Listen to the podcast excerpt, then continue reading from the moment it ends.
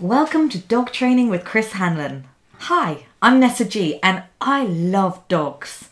I'm the proud owner of two fairy pals, a Collie Cross and a German Shepherd, and they are family. But loving our four legged family members isn't enough if you want to be a responsible dog owner. To keep your dog safe, you need to have know how, and this is where experts like Chris Hanlon comes in. I should know, I've been one of his clients. Hello, Chris. Hello, Ness. Now, for those listening who haven't had the pleasure, you are an internationally renowned dog trainer. Thank you. You you breed sniffer dogs to be exported across the world. That's correct. We've sent dogs from County Down to Singapore, Norway, Italy, all across the world. Is it right that you also train dogs to sniff for bed bugs, not just drugs? Is that right? And your face says it all. Nobody can see your face, but it's all scrunched up. And, oh, bed bugs, horrible. Yes, the uh, America being so uh, suing culture. If you go to a hotel in America and you get bitten by a bed bug, you go and you sue the hotel. So to counteract this, the hotels bring in sniffer dogs to sniff for the bed bugs prior to you coming in, and it reduces the amount of claim that people can then sue the hotel for. That's just who knew? So apart from that, you also run a kennel service here amongst the rolling hills of beautiful County Down, and you're the director of Werewolf Dog Food, a complete food for dogs with all the bad stuff taken out, which can be delivered right across the UK and Ireland. Anything to add? Uh, you've pretty much got me very busy there. Yes. You still bring beer? No. Maybe maybe we should leave that for another podcast. We, we've, yes. Yes. No. No beer has been taken during this podcast. So you've been training for many years, haven't you? Twenty plus years I've been training dogs. Yeah. Why is training important? Training is important because, like any relationship, the relationship between you and your dog needs worked at. So, the thing with a dog is a dog, particularly a young dog, is constantly trying to work out where the dog is in the relationship. Is it the top dog? Is it the boss? Is it taking control in a certain situation? And without the guidance from you as the owner, as the leader of the relationship, the dog starts displaying bad traits and bad tendencies, and eventually those bad traits, if allowed to develop, can become where the dog is aggressive and the dog can bite, and you could start getting lots and lots of problems, and it all becomes from a lack of understanding of what the dog is asking the question of the owner.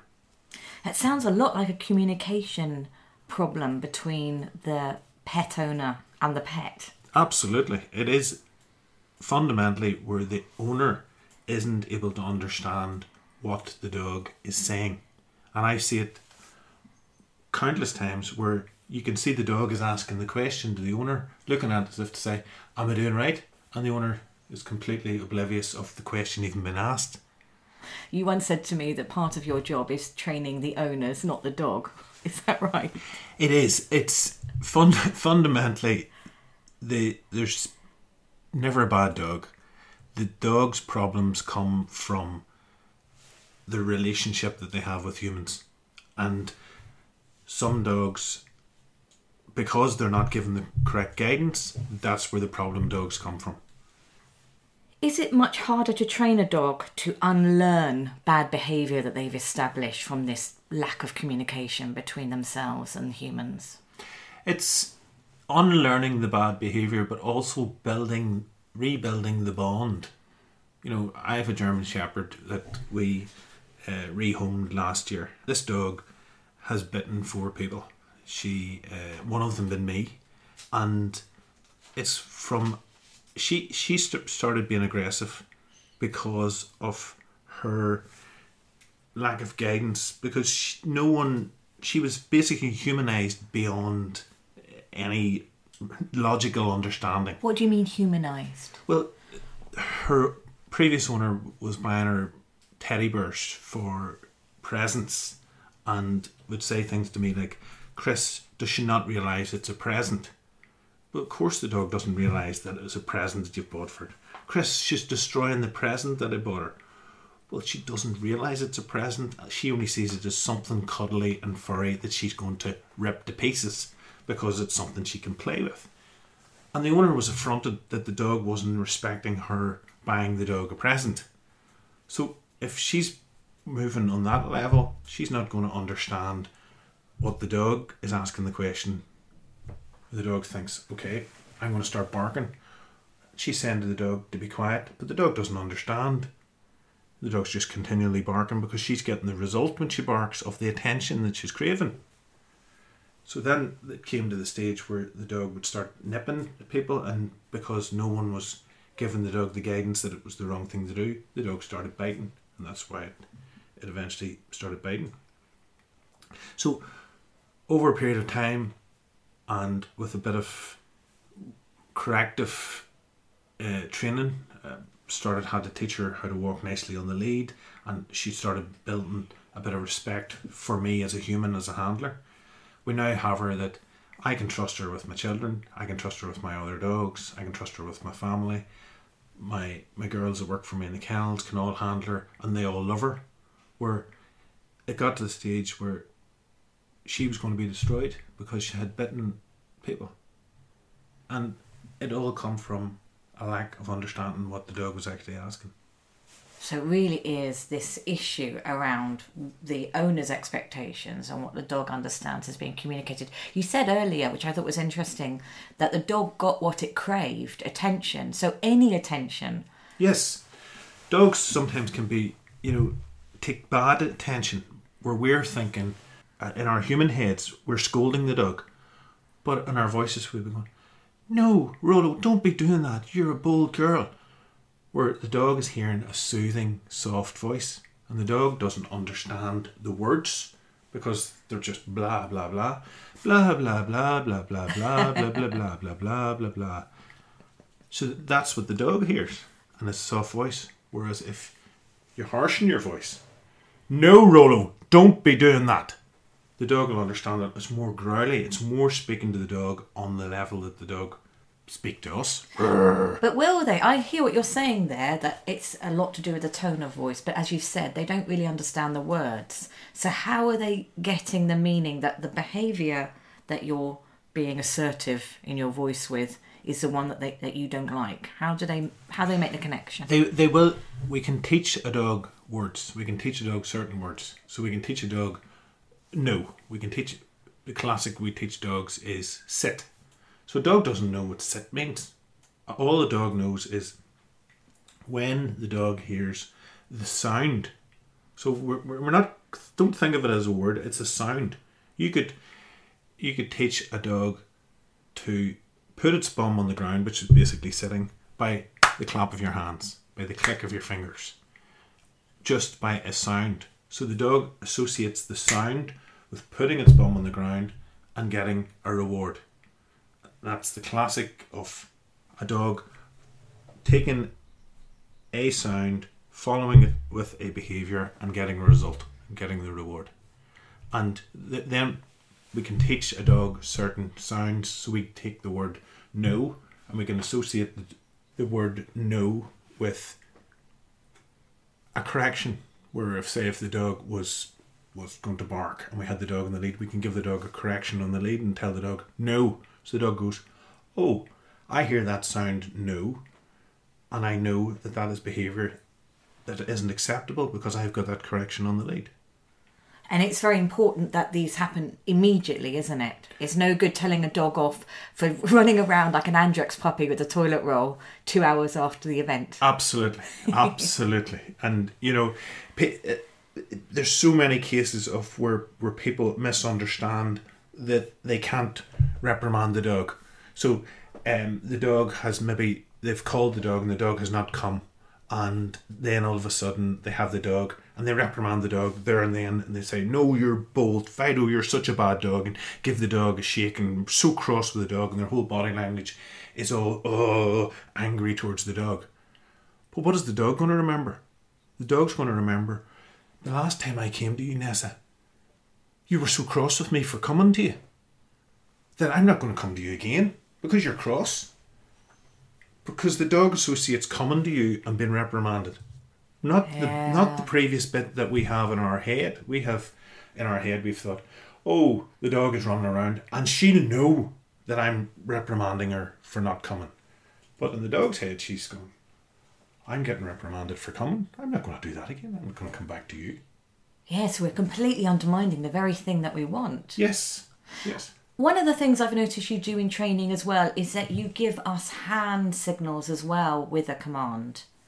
You know, and is it do dogs understand hand signals a bit more than, than words, or is it a combination of the two? hand signals and and body language hand signals because if, if you remember back to whenever we first started with uh, with your dog and we were teaching the dog heel i would say to you we'll lead off with the the dog sitting on your left and we'll lead off with your left leg so the dog is seeing that left leg as a signal of moving off but whenever we want to teach the dog to sit stay we'll plant our left leg and we'll move off with our right leg so that you can teach the dog your right leg means stay and your left leg moving first means move off. So your legs, your whole body language, the dog can learn by ever so subtle hand signals, movements of your legs, all your movements. The more deliberate you make them and associate them with a certain action, the dog will learn pick up on all that body language. And as owners, it's probably really helpful for us to understand the dog's body language as well. Absolutely. I uh, just yesterday had a training group training session with uh, three dogs. Uh, there was a Japanese Akita, a chocolate Labrador, and a Terrier. And each of these dogs was highly reactive to other dogs. So the owners all thought, "This is great. We'll get together and we'll see how we can get these dogs calm in the presence of other dogs." So we started off, and one of the first things I taught the owner to watch for was whenever the dog was keying on and locking on to the other to another dog, their eyes would become fixated. But before they were going to move, the dogs all dipped their head. So the head dipped, and then as the head dipped, then the dog sprang up. So they're staring, and then their head goes down. Their head goes down, and they But go they're into, still and it's it's as if a slight dip in the head, and that was the signal that the dog was going to to leap. So it was teaching those owners to read that body language, to spot that little action just before the dog was about to move.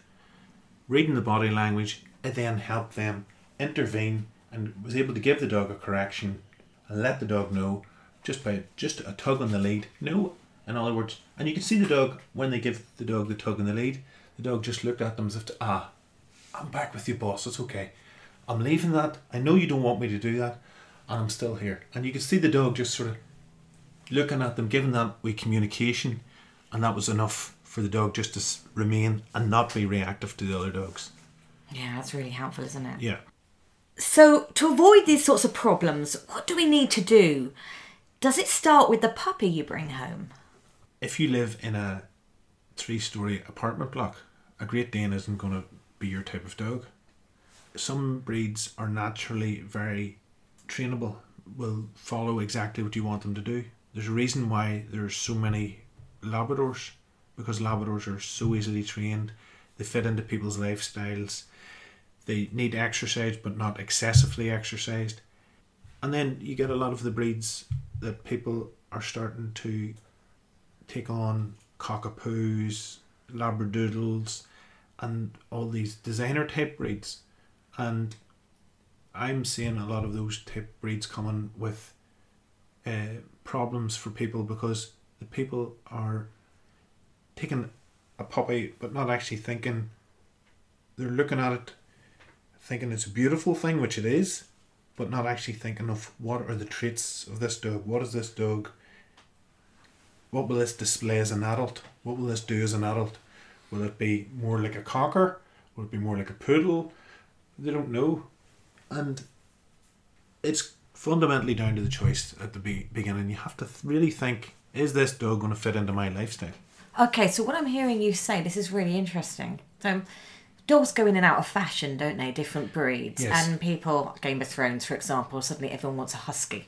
Yes, when it, when I started um, training dogs, it was and I'm showing my age now. Dalmatians. Every every rescue centre in the country was full of Dalmatians from the 101 Dalmatians ad, uh, film and Cruella de Vil and and it- it's cyclical. It went to boxers then, and as you say, Game of Thrones, and the latest at the moment seems to be cockapoos and labradoodles. It's Well, and- cyclical. And when you talk about cockapoos and labradoodles, of course, really what those are, they are they're mutts, aren't they? They're just they're designer mutts, aren't they? Well, yeah, it's you're crossbreeding um, two two breeds to look at a uh, to to produce a dog that is a designer type dog. I, I don't want to be offending offensive to anybody. I, you know, my, my collie is a cross. You know, she's a mutt too. Yeah, and absolutely, I, I've I've a terrier, and she is a mixture of oh, I don't know how many breeds, and very very clever.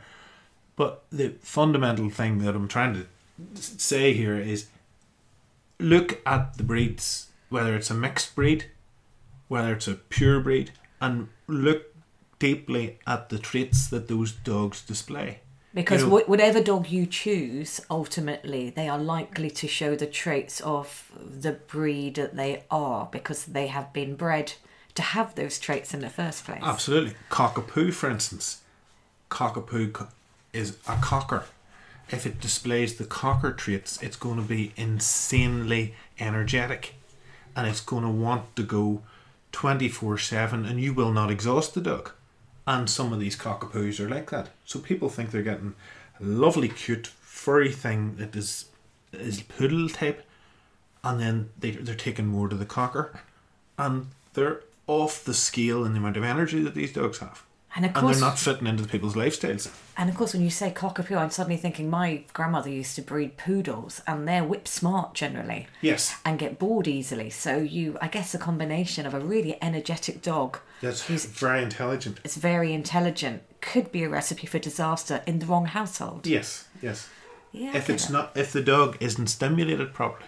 Yeah. if the dog isn't stimulated properly. Okay, so we know number one, we should be looking at the breed first and foremost, and what mix of breeds might be in the puppy litter that we're looking at. How do we go about choosing the right puppy for us from a litter if we are able to do that? If if you're lucky enough to, to go and have the choice of puppy from a litter, one of the fundamental tests to to look at is look at all the litter mates together. And sometimes people will go for, oh, it was the puppy that came up to me and I picked it because it started ch- chewing my, my shoelaces. Well, is that the puppy that you want? That's the most boisterous puppy in the litter. That's the one who's coming bounding up to you that has lots of energy, and it's the one that's going, okay, I'm here, I'm here, and he's all excited. And he will constantly, or she will be constantly like that as a puppy. Um, the one who's maybe sitting in the background, who isn't interacting with the rest, maybe it's not the right puppy because it's going to be very shy. It, it if you bring it into a family, it's not going to, it's going to be overwhelmed with kids. So it's finding the balance. Um, a test that, that we do with our uh, sniffer puppies is at about six weeks of age, we, we flip them onto their backs. On so you're holding the puppy uh, in the palms of your hand, flipped on, onto your onto its back, and you see how long you can hold the puppy for without the puppy starting to wriggle to right itself back to to the normal its normal back to four legs. And it's amazing to look at because you look at the puppy and some of them are instantly f- trying to flip themselves back round again. And those are the puppies that are willful, are not wanting to comply with what you're wanting to do with them. And those are the puppies that later can be problematic to train if not treated right. On the other side of the coin, we have the, the puppy that just lies there. That is like a blancmange or a piece of jelly and just lies there and looks up at you and goes, I love this here because you flip me on your back and this I'm like a wee and you can almost rock it like a little baby. That's my spirit animal right there. and it will sit there, and it sits there, and it, it's and eventually after, and you can maybe count till a minute, minute and a half. It'll go, okay, can I? And it'll make a half-hearted effort to, to right itself. And those are the puppies that are easy trained, and those are the puppies that um, that we have in the past trained as assistance dogs. We've uh, we've trained some dogs for kids with autism, and those that's the type of puppy because it is very very compliant to what you want to do. It's got a lower energy level, and it's a softer type of nature. That's good to know. So, I guess another question I want to ask you about puppies, if you are getting a puppy, um, what's the best way to avoid being the customer of a puppy farm? Because unfortunately, we do have this problem, don't we? Absolutely. The I would say to people, look long and hard at where you're actually getting the puppy from. You know, uh, we don't advertise puppies. You can't uh, find us online. We don't advertise our puppies online. We don't advertise them in papers. People come to us because they know that if they come and they're buying a Labrador puppy off us or a Cocker puppy off us, it was bred for a job that it's not showing the traits for, and then we, we will sell the puppy on. So if you're looking for a puppy, I would say to people, look at the breeder and definitely, definitely don't go to the person who is meeting you in a car park. Meet the mum and dad off of the puppy if possible. Sometimes you can't meet the dad, but definitely see the mummy. Speak to the, the breeder. Has the breeder wormed the puppy? Can the breeder tell you what the, the drugs were used to worm the puppy? What was the food that's been used with the puppy? And if try to build that there's a background and a link with the puppy and the and the person who's selling you the puppy, that it's not a dealer who has went and bought puppies and then is selling the puppies who's hasn't had the mother, who hasn't fed them, hasn't wormed them, and whatever. Puppies should be, by law, leaving the person who's selling them and be microchipped. So the person who is selling the puppy to you needs to take microchip details. And if you don't tick all these boxes, if you can't, if they, the person says, no, no, no, um, we have there's some excuse on the type of food, or no, no, we haven't warmed them, or and can't answer these. These are fundamental questions. If they can't answer these fundamental questions, walk away. Don't buy from those because you're only making the problem worse. You're only giving the money to these puppy farmers. Yeah, that's really great advice. Do you have any tips, Chris, for those of us who like to go to rescue shelters and adopt a dog? Is there any tips on things to look out for there as well, in terms of if you were looking for a dog there? Have you got any thoughts about things to just red flag, you know? I've been on both sides of the fence when it comes to rescue because we used to uh, do quite a lot of rehoming um, of dogs. We, we rehomed lots of dogs over the years. So I know that as a rehoming organisation, you will stretch the truth slightly. And there's certain breeds that you never will rehome. So if you have a dog that looks a bit like a collie, for instance, and you have a lovely collie, um, you'll never mention the word collie. You'll say it's a, a lab cross or a terrier cross or something because people are turned Because off. coll- tell us why with collies specifically. Pe- pe- for collies, for instance, uh, people look at them and they're high energy. They need a lot of exercise. They need a lot of stimulation, and people know that they are they need this exercise and stimulation, and then they become problematic if they don't get it. So as a result, they'll walk on past when it comes uh, to the rescue centre. So what I, my advice to people would be is when you go to the rescue centre, have a long look at the dog and don't take it at face value. Um, there's a rescue centre that recently I know had some beagle puppies that they were rehoming. And when they were actually rehomed, they were actually foxhounds.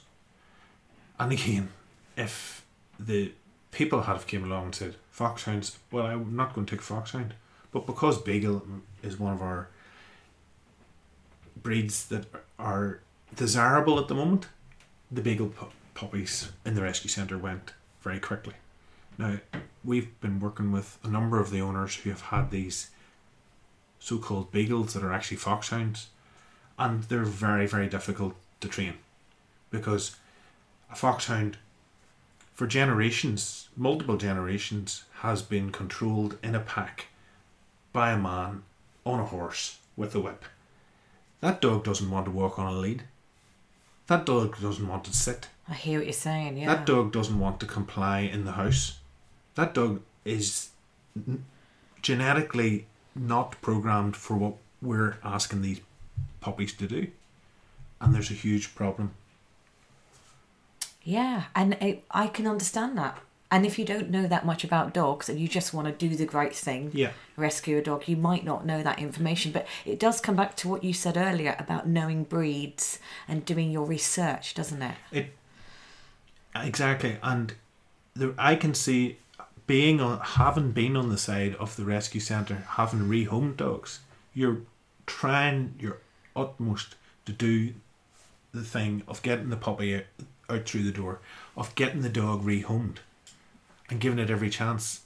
And if you need to stretch the truth a wee bit, you may do that to get the, the dog rehomed.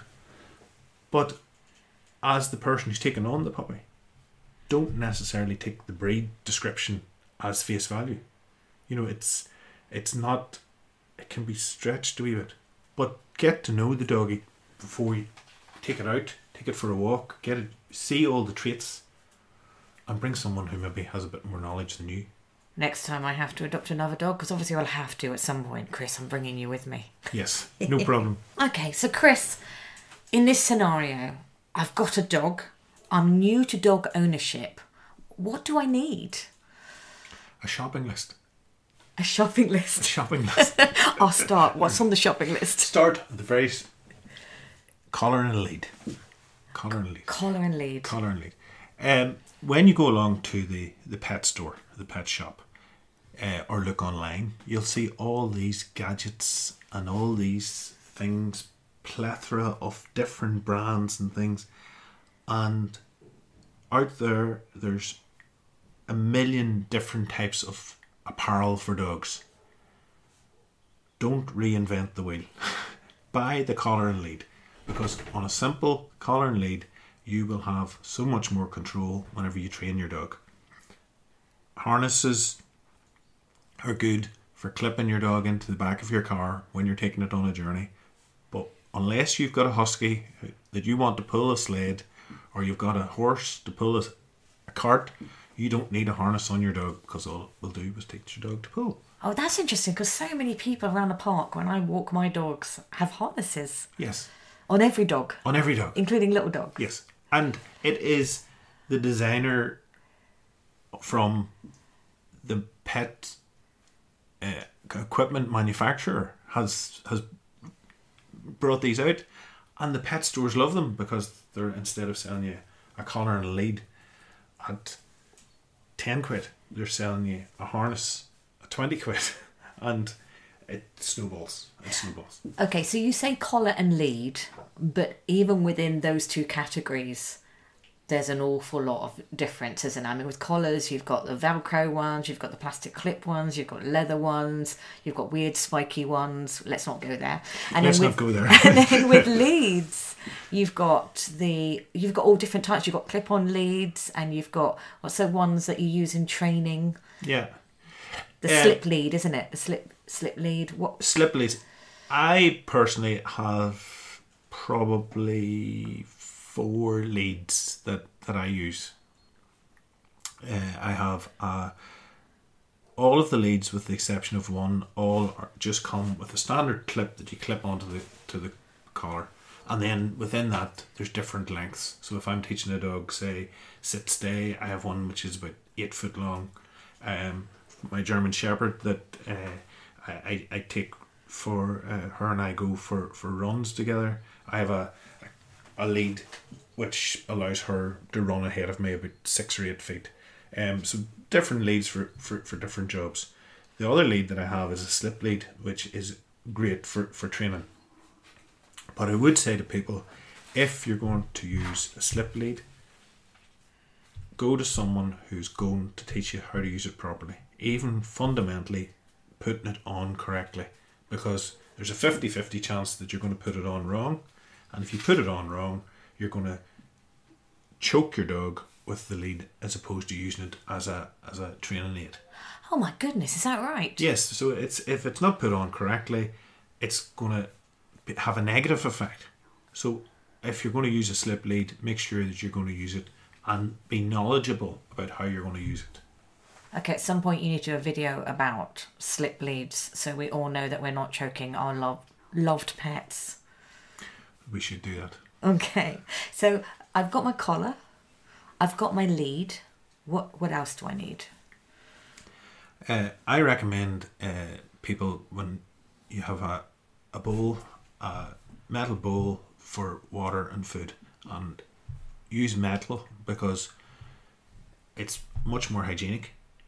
Dogs eventually, with a plastic bowl, will, will nibble at it and and there'll be puncture holes in it, etc. If they, the Oh, Chris, you spoiled. I bought this lovely, like, multicoloured, marbly effect plastic dog ball, and you're telling me it's not that hygienic. Yeah. I Oh. I have a uh, I keep saying my German Shepherd because she seems to be the problem. She runs about with the metal bowl in her mouth and she just throws it up in there and plays with it. And if she had a plastic bowl, it's just a toy. Yeah. So I always go for the metal bowl. They're only a, few pounds more expensive than the other. Um, other things that you need with the dog are more on a legal um, point of view. Your dog has to be by law microchipped, and that microchip needs to be registered with a database. So there's a number of databases out there that look after the microchips. So what happens and what what a, a database really is for a microchip is it stores you as the owner on a database. If your dog ever goes missing, your dog's records are kept. So if your dog ends up in a dog pound with a dog warden or in a vet's, etc., um, they call the database. The database then calls you, and you can be re- reunited with your dog. Um, secondary to having a secondary to having a microchip is having a dog license, which is a legal requirement here, and uh, When you say here, here in Northern Ireland. here in Northern Ireland and the rest of the UK, is that right? A dog license, it is, isn't it? Yes, yes. So um, it's um, you have to have your dog license, and you can be fined for not having your dog license. Um, the other important thing is poo bags, because again, um, and I know there's areas of the UK that ha- walking a dog on a lead without having poo bags with you is an offence. Poo bags are what a responsible owner has when they take their dog for a walk. Absolutely. Every single coat pocket of mine has poo bags in it. But you can get those little nifty dispensers that hang off the dog's Hang off the harness.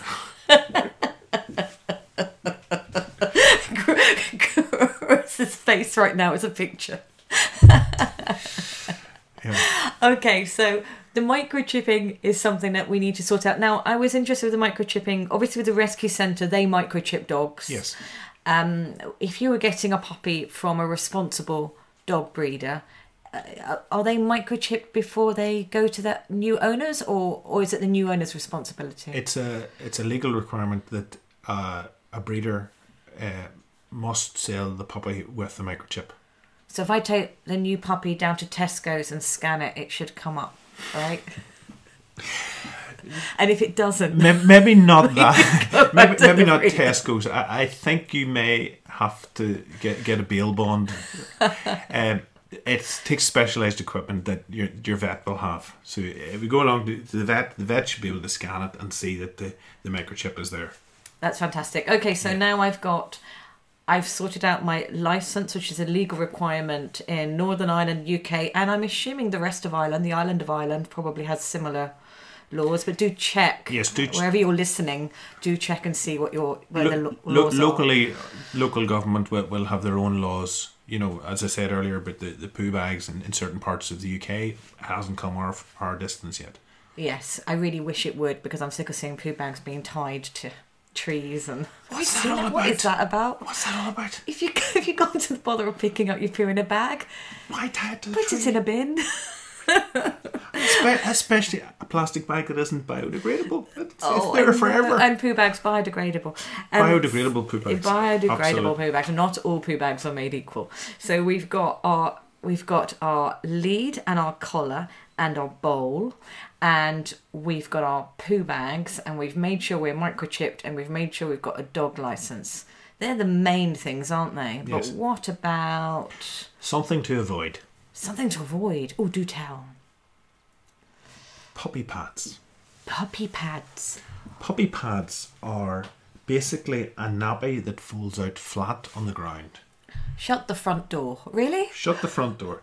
Years ago, you would have used a newspaper. A newspaper. We put a newspaper down. Now we have a puppy pad, so it absorbs the pee as the puppy on the pad. And as a dog trainer, they are my nemesis.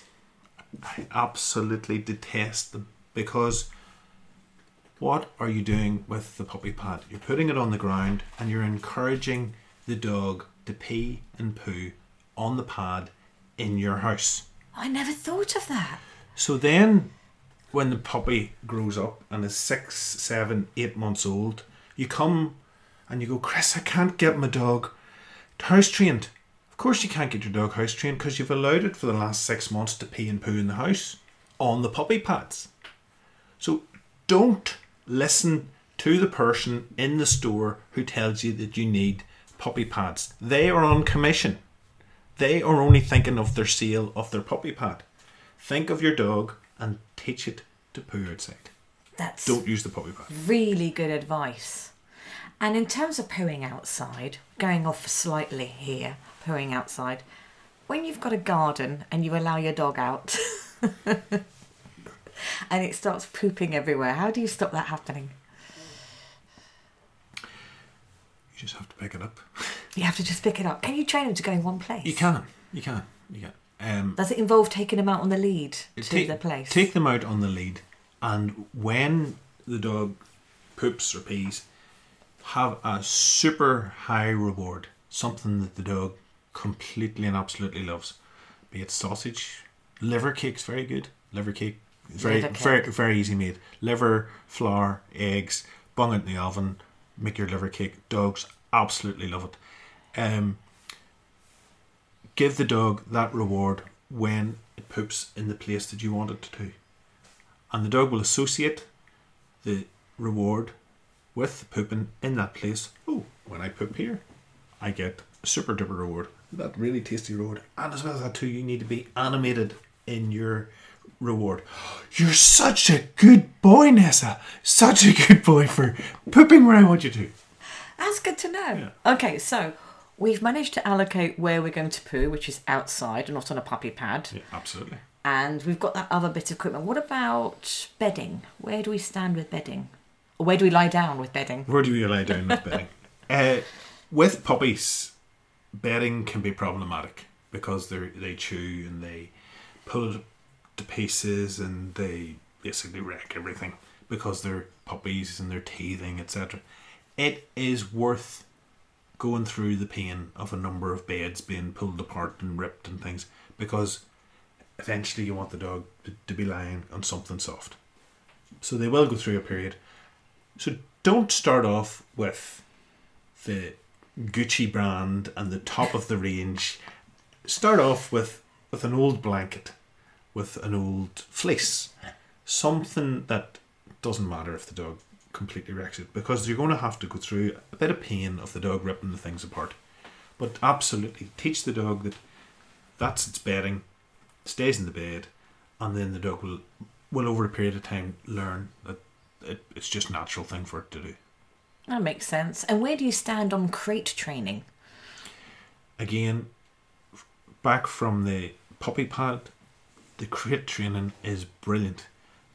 Anyone who follows the crate training will have a dog house trained within a week. The dog will go outside every time and come back to what we were saying. Reward the dog when it's outside, something really tasty. But the important thing is when the dog comes out of the crate, it's brought outside every time. So you can't come down in the morning, for instance, the dog has been in the crate overnight. Open the door of the crate, let the dog run about for a bit, stick the kettle on, turn around, puppy has pooed on the floor. As soon as you open the door, you need to take the dog straight outside. You can't even stop to put the kettle on. You have to think, take the dog straight outside. And don't, if you're, you're going to use the crate, don't allow the puppy to have free time unsupervised in the house because if you're allowing if you're not in the room with the dog you can't supervise when the dog wants to go to the toilet. So if you're leaving it alone it has to go into the crate. Because once it's in the crate you're relying on its natural instinct that it's not going to toilet in its its bed where it's going to lie. So then whenever you open that crate door the dog has has a full bladder and it needs to go outside straight away. If you don't bring it outside straight away, it'll just do it in the kitchen floor. Yeah, that makes sense. That makes sense. My uh, my collie Cross is still in her crate. She's seven. She loves it. And it becomes then It's her little den. it becomes like a den, yeah, like like a little dog cave. yeah. She has her own little dog cave. Yeah. People do come over our house and think we've we've uh, imprisoned her. It does look a bit prisoner cell block H, but she loves it. She hasn't got any posters up, but she does love it. Yeah, but you can you can dress it up. You know, Yeah, you can put some soft furnishings over the top of it, make it make it look more cave like than cage like. Yeah, yeah that's Yeah. what I've done with Lucy's, and she loves it. Okay, so that's is that everything that we should think about in terms? And I guess with puppies too, if we're bringing a young dog home, well, I guess with any dog that we're bringing home, we have to work out what the rules of our house are. Is it a dog that's going to live in a kitchen, you know, living room downstairs? What where do you stand, for example, on dogs sleeping on people's beds? Very, very important point you, you made there. What are your rules going to be? Are you going to allow your Great Dane to lie on your bed? Because when it's a puppy, not a problem. But when it's a 50 kilo Great Dane lying on the bed and there's no room for you, then you have a problem. Quite. I, Yeah. I yeah. Have you seen my four-year-old German Shepherd sitting on my lap still? Still. but that that's that's okay because you don't mind that. But the problem comes when when people have a dog, uh, and they suddenly get fed up with the behaviour that it did as a puppy. So when it was cute, when when the German Shepherd was on the sofa when it was a puppy, but when the German Shepherd becomes 45, 50 kilos sitting on the sofa and no one else can get on the, the sofa, then you have a problem. So think ahead that it's not, it may be cute now, but it's not going to be cute in six months' time when, when the dog is fully grown. I, that's a really good point, and it kind of brings me on to the next subject, ever so slightly to do with puppies and cute behaviour. One of the things that puppies do a lot, and we have a mutual friend, don't we, who has a, a gorgeous little puppy who's chewing everything in sight. Yes. and she's only what a couple of months old, and her jaws are Three months old, Yeah, yeah. she's got needly teeth. Yeah.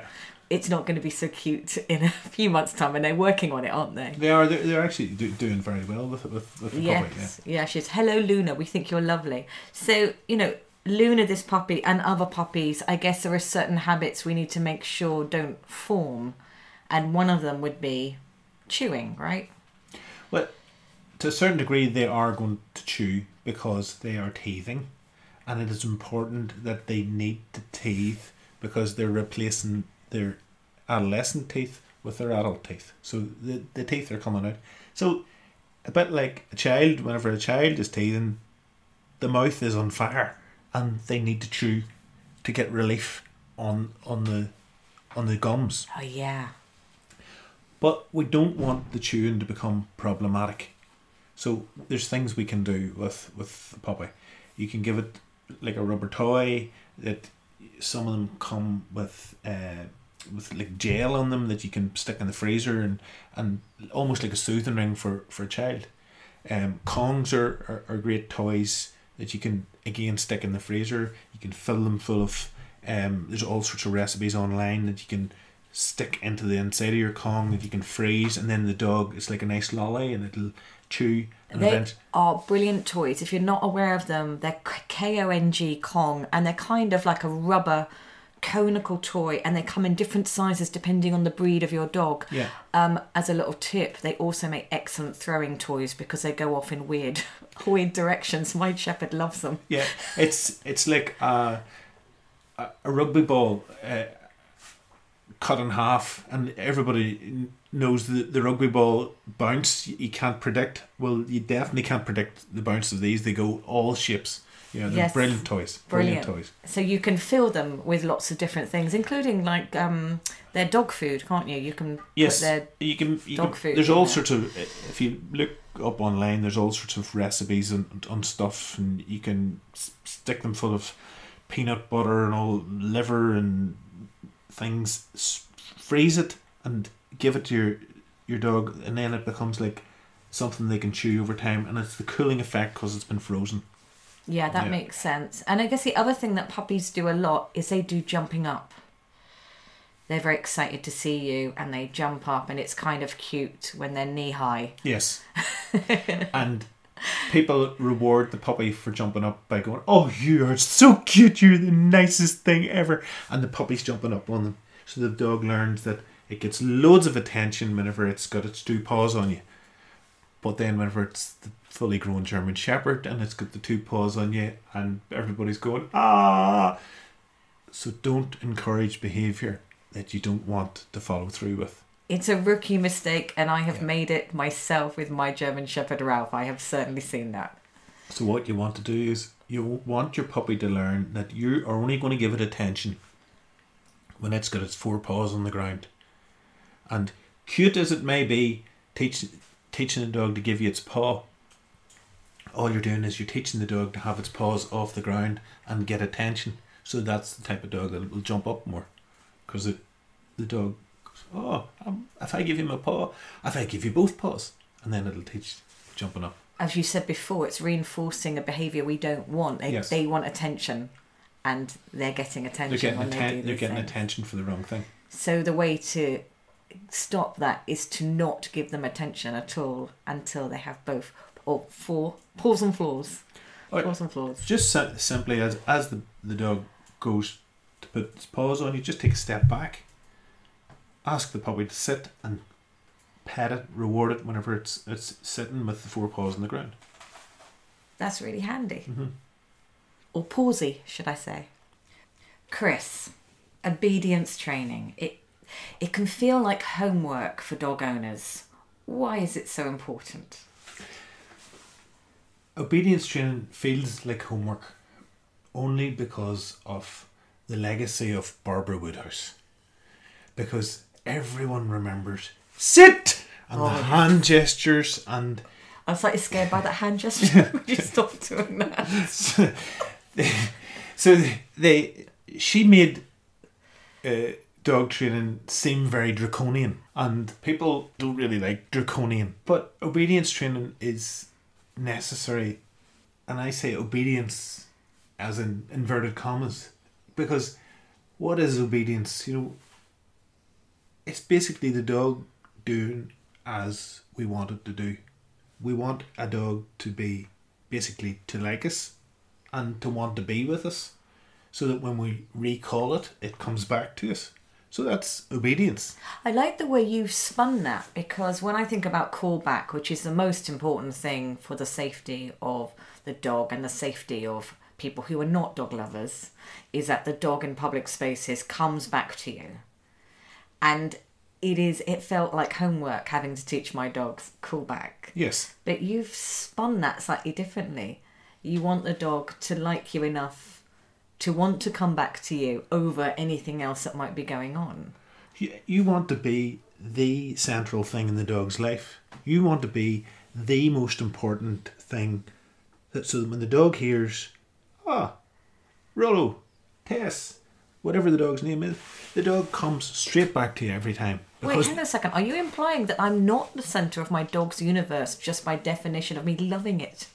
No, because your dog has learnt over time probably to ignore you when you call it because the smell or the bird or whatever that's going on is much more interesting than you because you have become the fun place. When the dog comes back to you, you inevitably put the dog on the lead and stick it back in the car and bring it home away from all the fun that it was having in the park. So psychologically, the dog goes, I'm not coming back because that's the end of the fun. I'm a killjoy. You're a killjoy. Yeah, you're really not a killjoy. But the dog, so the dog has learned this over a period of time. And that is one of the number one things that people come to me with problems. Because inevitably, the time I see most people, it's when the dog has become a problem. And they'll come and they'll say, Chris, I need you to help me with my dog. The dog won't come back. So I have to look at it as a holistic appro- approach. So we'll boil it right down to the relationship that you're having with your dog. And if your dog, oh, but Chris, I don't need to worry about all that. I just want you to teach the dog to come back to me. And I'd say, I'm not an electrician. And I can't rewire that one particular thing just to make that light come on. We'll have to look at it as a whole picture. Because if the dog isn't coming back to you, what other fundamental problems is wrong with you and your dog's relationship? Is your dog pulling on the lead? And why is your dog not coming back to you? Because all those times that you made yourself seem uninteresting to your dog, boring to your dog, the fun place, you ended the fun. So your dog's not going to come back because you're. I'm not going to do that again. I'm going to. The dog might fall for it once, but it's not going to fall for it the second time. So, how do I make my dog see me as a fun place when, of course, I do have to take him home from the park and I do have to have him on a lead? I look at, and we called it obedience training, but I look at all these things that we teach our dogs as tricks. And dog training, in my head, is just training your dog tricks. So you may have your dog trained that the dog can sit, and whenever you say lie down, it'll lie down. And then some people teach the dog to roll over, and they're all all wee tricks, and we call these dog tricks. But a more important trick is getting the dog to come back to you every time that you you call its name, and that's to me in my head that's just a trick. And if your dog is in your house, this is the second biggest problem I see is people's dogs in their house don't know how to behave, and the dog is over enthusiastic in the house when someone comes in and jumps up, or the dog is is up on top of the furniture or banging on doors and just generally being a nuisance. And how are we going to fix that? We teach the dog a trick. The trick is we teach the dog to go to its bed and teach him to sit in his bed and be rewarded while he's in the bed. So it's a trick. And all these tricks are where you're rewarding the dog for the behaviour that you want. So we'll go back to the recall just for a second. When you're asking the dog to recall, what's my trick? I get the dog to come to my hand. So I don't teach the dog to come to me, I teach the dog to come to my hand because in my hand I will have a treat. And when the dog comes back, it gets a treat. So it sees my hand, it knows to come to my hand, and there's a treat in my hand. And if you do that repeatedly, and I've taken dogs who haven't uh, have no recall, and I can have the dog coming back within five ten minutes just by repeatedly Doing it just in five or ten minutes, Yes. you can get a dog who's never come back to its name So- to come back to you. what we'll do is we, we will teach it on the lead.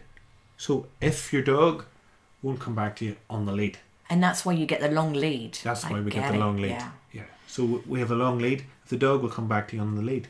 So you have the dog re- returning to you on the lead, and you teach the dog to come in to your hand. So you have your hand about your knee level, and the dog sees your hand as a target and knows, oh, there's food in the hand, and I'll come. And another thing that people do with their dog is you'll say, come here. And another member of your family will say, come. And someone else will say, use the dog's name. And someone else will say, come on over here, I want you. Oh, I can see the problem. I can see it, yeah. And no one has been consistent. But we've given the dog a perfectly good name. If I want you, I'll say, Ness. You want me, you'll go, Chris. And I'll come, and you'll come. But why do we confuse the matter with the dog and have all these conflicting commands and everybody's using something different? So the dog's never going to come. Come you over here, I want you, dog, now. I'm. And your whole. Uh, your energy. The dog's going, no way I'm coming over anywhere near you. But if you do it nice and lightly and you go, Rolo, good girl, over she'll come.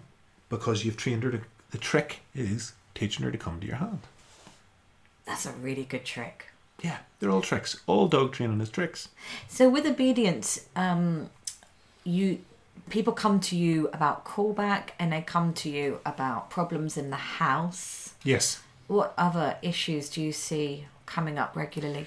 Uh, the the third the third main thing uh, people will come to me with their dog is uh, the dog basically taking them for, for a walk on the lead. So oh, I know the- that. the dog- I know that tune well. Yeah, the, the dog's pulling them. So much so that uh, I had a, had a lady last year. She came to me and her, her arm was in a sling, and I said, "Oh, what's what's what's happened?" And she said, uh, "This is why I'm here." Um, she had uh, basically a, a dog who pulled so hard that he broke the, the, the top bone and the bottom bone in her hand um, by pulling on, on the lead. And she said, We need to sort out the lead pulling. I've had people with shoulder injuries, back injuries, uh, dogs pulling people across roads in, in front of cars, all because the dog isn't trained on how to walk on the lead. So we take those dogs, and again, going back to the trick, we teach the dog that it learns when the lead is loose, super loose, the dog is doing the correct behavior, and when the lead is, when the dog gets a correction, a tightness on the lead, the dog knows that it's the wrong behavior. So the trick is, the dog learns when I'm doing right by a super loose lead. Yeah, because actually, when you've got a dog who's not good on the lead, all that's happening is a tight lead, isn't it? You're being pulled, so there's no communication going. And it's a tight lead and a tight handler because the dog is pulling all the time and you're putting all your strength into holding it. So you're basically just an anchor. So the dog pulls and pulls and pulls. You're just an anchor holding the dog, a restraint on the dog. And your whole human psyche said says the tighter I have this dog, the more control I have over this dog, and I'll be able to restrain this dog. Whereas the trick to the whole um, teaching a dog to walk on the lead is teaching the dog that the looser the dog's lead is, the dog then is making the decision to walk beside you because it knows that the lead's going to be loose. And it's much more beneficial to the dog to walk on a loose lead than it is for it to get a tight lead And much more enjoyable for everyone. for everyone involved. So obedience covers a big umbrella, doesn't it? Really, and as you said, it's, it's obedience. That's horrible connotations, but this Yes. is about communication. You said before about the communication between humans and dogs, and this is really about learning a way to communicate what you need as a pet owner to a dog, so they can do what they want, which is ultimately to please you. Exactly, because obedience has that connotation of comply or die. You know, the uh, it's all come back to as we said, Barbara Woodhouse. It's all seriousness, and you know, some people take the obedience training to you know, like uh, I will train this dog. You will. Well, it's more of a as I, as I said.